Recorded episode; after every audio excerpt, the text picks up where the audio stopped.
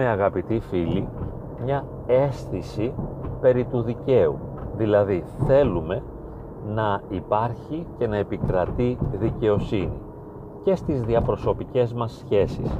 Θέλουμε οι άλλοι να μην μας αδικούν, βέβαια και πολλές φορές προσέχουμε ώστε να μην τους αδικούμε ούτε εμείς. Αυτό επεκτείνεται στα αγαπημένα μας πρόσωπα και θέλουμε να υπερασπιζόμαστε τα αγαπημένα μας πρόσωπα όταν αντιμετωπίζουν προβλήματα. Δηλαδή, εάν κάποιος πειράξει ένα πρόσωπο που εμείς αγαπάμε ή συμπαθούμε ιδιαίτερα, τότε αυτό μας αναστατώνει και αισθανόμαστε την ανάγκη να υπερασπιστούμε το αγαπημένο μας πρόσωπο. Αυτό πολύ απλά μπορούμε να το δούμε όσοι είμαστε γονείς με τα παιδιά μας. Εάν η γυναίκα μας ή ο άντρας μας πειράξει το παιδί ή εμείς θεωρούμε ότι το πειράζει μέσα από τη συμπεριφορά της, μπορεί για παράδειγμα να το βρίσει, να το μαλώσει, να του μιλήσει άσχημα, τότε νιώθουμε άμεσα την ανάγκη να παρέμβουμε για να δικαιολογήσουμε το παιδί. Ακόμη και όταν γνωρίζουμε ότι αυτή η παρέμβαση περισσότερο θα βλάψει παρά θα ωφελήσει, εμείς θέλουμε να το κάνουμε. Θέλουμε να παρέμβουμε. Να μιλήσουμε για να δικαιωθεί το παιδί, να φανεί το άδικο και να υπερασπιστούμε κυρίως το αγαπημένο μας πρόσωπο. Αυτό το θεωρούμε μια βαθιά ουσιαστική θεμελιώδη ανάγκη. Ιδιαίτερα τώρα αν κάποιος πειράξει το αγαπημένο μας πρόσωπο εκτός του οικογενειακού περιβάλλοντος. Ένας τρίτος. Τότε θέλουμε οπωσδήποτε να πάρουμε το μέρος του και κατά κάποιον τρόπο να το υπερασπιστούμε έστω και αν αυτό σημαίνει ότι θα επιτεθούμε στο πρόσωπο το οποίο πείραξε αυτόν που εμείς αγαπάμε. Θυμάμαι όταν ήμουν μικρός, ακόμη και από την ηλικία των 8 ή 9 ετών, όταν συνόδευα τις ξαδέλφες μου σε κάποιες βόλτες που κάναμε, επειδή εγώ ήμουνα το αγόρι και εκείνο τα κοριτσάκια, κάποιος νεαρός ή κάποιοι νεαροί μπορεί να πείραζαν τις ξαδέλφες μου τις κοπέλες οι οποίες ήταν και πολλές. Μπορεί να ήταν πέντε αυτές μόνος μου εγώ. Ποιος θα έδινε βάση σε ένα μικρό παιδί ώστε να αισθανθεί ότι πρέπει να προσέχουμε γιατί οι κοπέλες συνοδεύονται από ποιον συνοδεύονται; Από αυτό το πιτσιρικά, από αυτό το μικρό; Όχι δεν το παίρνουν υπόψη ε, ότι εγώ υπήρχα εκεί και πήραζαν, έλεγαν κάποια λόγια ας πούμε στις κοπέλες. Εγώ αμέσως αισθανόμουν την ανάγκη να υπερασπιστώ αυτό το πράγμα, λες και θυγόταν η προσωπική μου τιμή. Δηλαδή είμαι ένας ξεφτύλας, ε, με παραθεωρείς, δεν με λαμβάνεις υπόψη σου, δεν καταλαβαίνεις την αξία μου, τώρα θα δεις τι θα κάνω. Και αισθανόμουν ότι έπρεπε να ε, δικαιωθώ, ας πούμε, υπερασπιζόμενος και αυτές γιατί δεν είχε το δικαίωμα να τις εκθέσει. Μου πήρε δύο δεκαετίες για να το ξεπεράσω αυτό και να μην νιώθω με αυτόν τον τρόπο. Όταν συνοδεύω την κοπέλα μου ως νέος δεν θεωρώ ότι είναι τραγικό κάποιος να την πειράξει ούτε αισθάνομαι ότι οπωσδήποτε εγώ θα πρέπει να μπω στη μέση και να επιτεθώ σε αυτόν που την πείραξε. Αλλά η αντίληψή μου και η κοσμοθεωρητική μου έτσι θέαση των πραγμάτων έχει διευρυνθεί αρκετά, ευτυχώς έχει διευρυνθεί και πλέον δεν ασχολούμαι με αυτά τα πράγματα. Επιτρέπω στον κάθε ένα να λέει αυτό που θέλει να πει να κάνει αυτό που θέλει να κάνει και βέβαια αδιαφορώ. Το αφήνω να γίνεται. Ξέρω ότι οι άλλοι και εμένα θα πειράξουν και τα αγαπημένα μου πρόσωπα.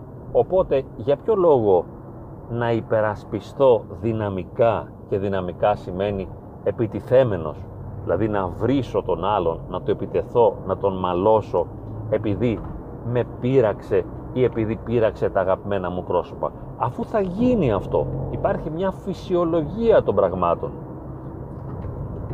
Ο άλλος θα με ενοχλήσει και σίγουρα θα ενοχλήσει αυτούς που αγαπώ. Γιατί θα πρέπει μετά να υπερασπιστώ και μάλιστα με επιθετικό τρόπο τη δική μου τιμή ή την τιμή των άλλων. Ας πάρουμε ένα άλλο παράδειγμα. Το παιδί σου κάνει μια σχέση και διαπιστώνεις, όπως σχεδόν πάντοτε γίνεται, ότι ο σύντροφος ή η σύντροφος του παιδιού σου δεν του φέρεται όπως θα έπρεπε.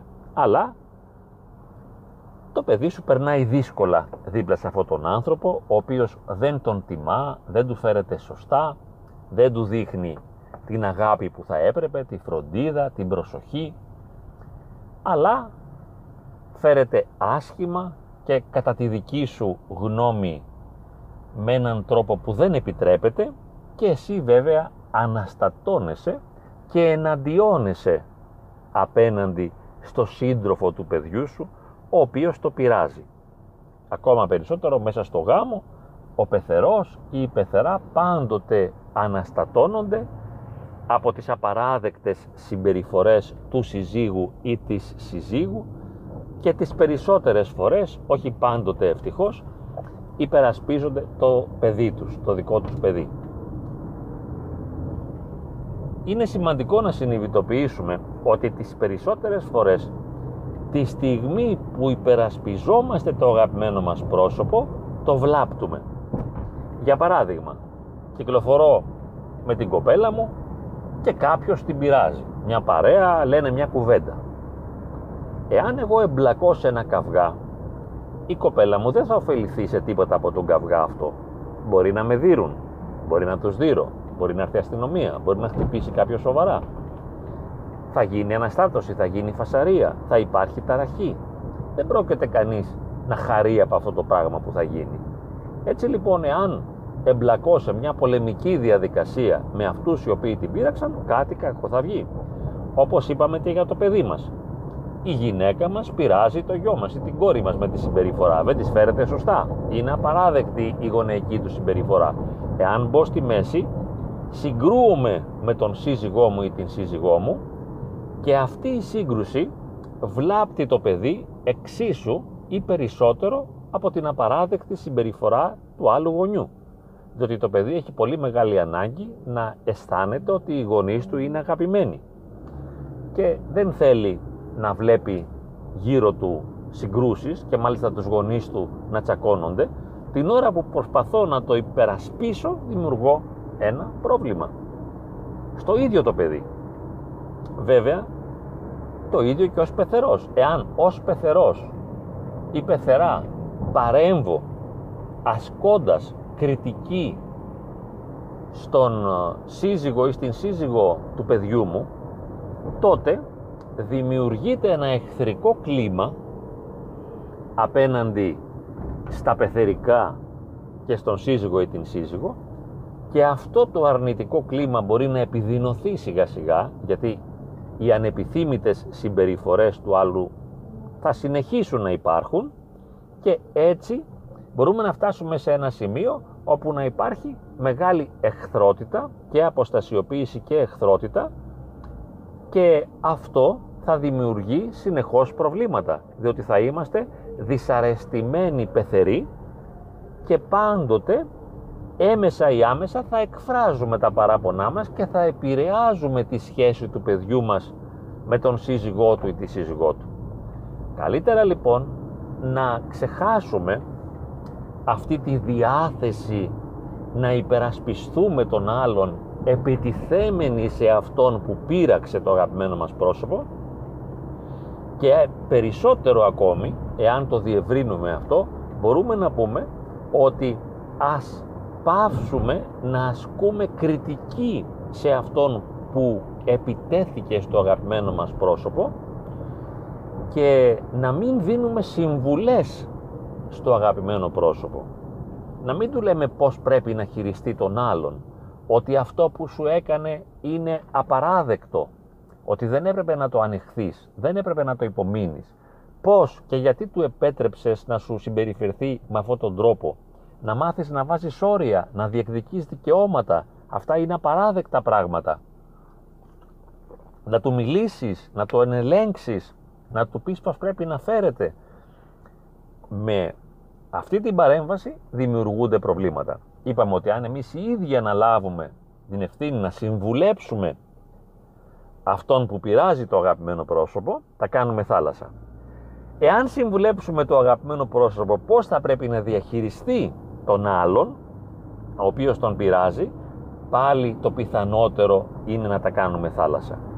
Γι' αυτό χρειάζεται και σε αυτή την περίπτωση να κρατάμε την ευγενική απόσταση και να είμαστε αποστασιοποιημένοι και να μην προσπαθούμε να διασώσουμε τον άνθρωπο που αγαπάμε αλλά να του επιτρέπουμε να τραυματίζεται διότι το να τραυματίζεται, το να στενοχωρείται και το να δέχεται επιθέσεις από τους άλλους είναι αναπόφευκτο δεν μπορεί να γίνει διαφορετικά Αφού το παιδί σου παντρεύτηκε έναν άνθρωπο, αυτός ο άνθρωπος θα το πληγώνει το παιδί σου. Αφού το παιδί σου σχετίστηκε ερωτικά με κάποιον, είναι πολύ πιθανόν να θεωρηθεί ακατάλληλος για το παιδί σου αυτός ο άλλος, ο εραστής ή ερωμένη. Βέβαια το ίδιο πράγμα και στο χώρο της δουλειάς. Δεν θα φροντίσουν το παιδί σου στο χώρο της δουλειάς όπως θα ήθελες να το φροντίσουν. Άλλωστε και σε οικογενειακή επιχείρηση, αν δουλέψεις το παιδί σου και είσαι εσύ το αφεντικό του, πάλι θα τα κάνεις θάλασσα. Οπότε, άσε να συμβαίνει το κακό, χωρίς να είσαι παρεμβατικός, χωρίς να θες να χειριστείς τα πράγματα, χωρίς να θες να τα αλλάξεις και να τα βελτιώσεις, ασκώντας πιέσεις. Να είσαι ένας ουδέτερος παρατηρητής. Και αν θέλεις, να δείχνεις ανεφόρον κατανόηση και σεβασμό στον τρόπο με τον οποίο το παιδί σου βιώνει τις αρνητικές συμπεριφορές του άλλου ή τις επιθετικές συμπεριφορές του άλλου και να κρατάς αυτή την νυφάλια ουδετερότητα οποιοδήποτε και αν είναι αυτός ο οποίος τον πληγώνει. Διότι και από τα τραύματα αυτά που θα υποστεί το παιδί σου κάτι καλό θα βγει. Γιατί όλοι οι επιτιθέμενοι στο αγαπημένο σου πρόσωπο όποιο και αν είναι αυτό όλοι οι επιτιθέμενοι το βοηθούν να βελτιώσει τις άμυνές του να οργανώσει με έναν πιο δυναμικό τρόπο την προσωπικότητά του και να αναπτύξει δυνατότητες διαχείρισης αντικσοοτήτων. Γιατί λοιπόν εσύ να μπεις στη μέση ως μέγας υπερασπιστής και να στερήσεις από το παιδί σου αυτή τη δυνατότητα να μάθει να διαχειρίζεται τις αρνητικές ενοχλητικές συμπεριφορές των άλλων; Όχι. Αφήνουμε να γίνεται αυτό που γίνεται. Σε πάρα πολλές περιπτώσεις δεν παρεμβαίνουμε με ένα δυναμικό τρόπο για να διασώσουμε αυτόν που αγαπάμε. Επίσης, πολλές φορές βλέπουμε ότι δεν είναι κάποιος άλλος που πειράζει το αγαπημένο μας πρόσωπο, αλλά το ίδιο το άτομο που εμείς αγαπάμε αυτοπειράζεται σε εισαγωγικά. Το ίδιο πειράζει τον εαυτό του. Αυτοβλάπτεται. Και σε αυτή την περίπτωση πάλι καλούμαστε να σεβαστούμε τον ιδιαίτερο τρόπο με τον οποίο λειτουργεί το αγαπημένο μας πρόσωπο.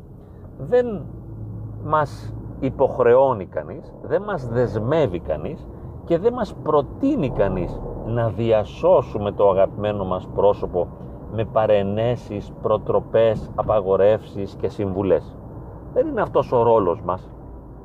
Ιδιαίτερα ως γονείς ή ως φίλοι δεν σημαίνει ότι επειδή ο κολλητός μου φίλος κάνει ένα τραγικό σφάλμα το οποίο τον βλάπτει, ας πούμε πίνει πολύ, λέει ψέματα, ε, πίνει ναρκωτικά, ξέρω εγώ, κάνει κάτι που είναι απαράδεκτο, έχει εκρηκτικές συμπεριφορές, επιθετικές.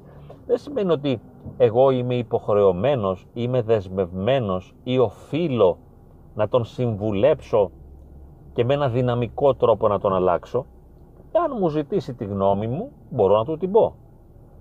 Αλλά δεν παρεμβαίνω δυναμικά. Κάποια στιγμή, με πολύ ευγένεια και σεβασμό, μπορώ να του μιλήσω. Αλλά δεν προσπαθώ να τον αλλάξω με το ζόρι, διότι όσο περισσότερο υπογραμμίζω το σωστό, το οποίο οφείλει να κάνει για να βοηθήσει τον εαυτό του, τόσο περισσότερο ενοχλητικός γίνομαι. Δεν αλλάζει ο άλλος προς το καλύτερο επειδή του πρότεινα το καλύτερο, απομακρύνεται από μένα.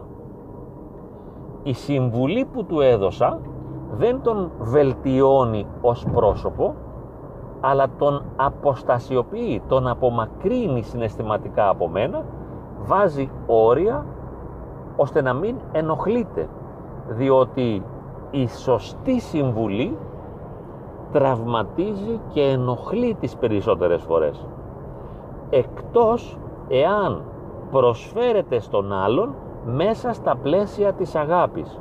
Οπότε γίνεται αποδεκτή η συμβουλή επειδή είναι ενδεδειμένη την αγάπη, είναι ντυμένη την αγάπη και γι' αυτό ο άλλος μπορεί να την καταπιεί επειδή είναι μέσα στην αγάπη.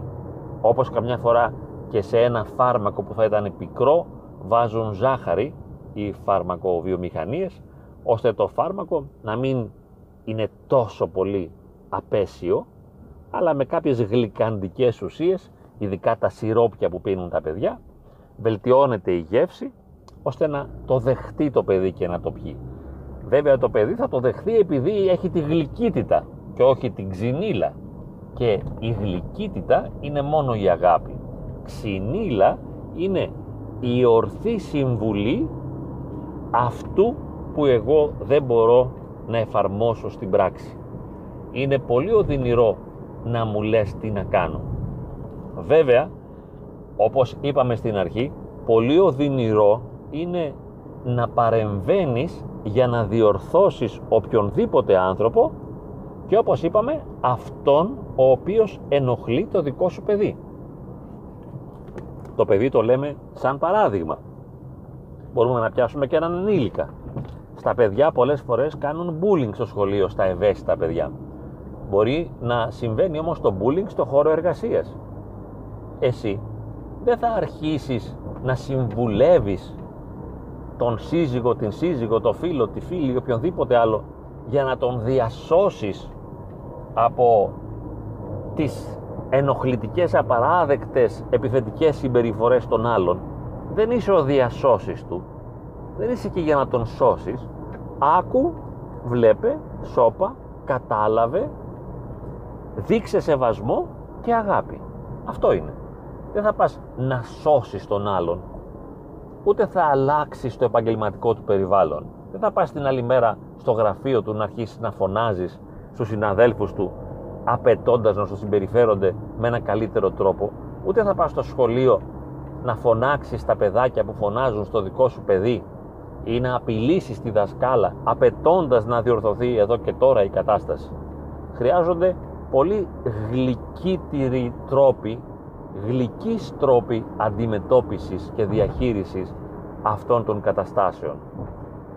Το σημαντικότερο είναι να συμβάλλουμε ώστε ο άλλος να νιώθει ελεύθερος και να νιώθει πως τον αγαπάμε και να τηρούμε μία στάση ουδετερότητας.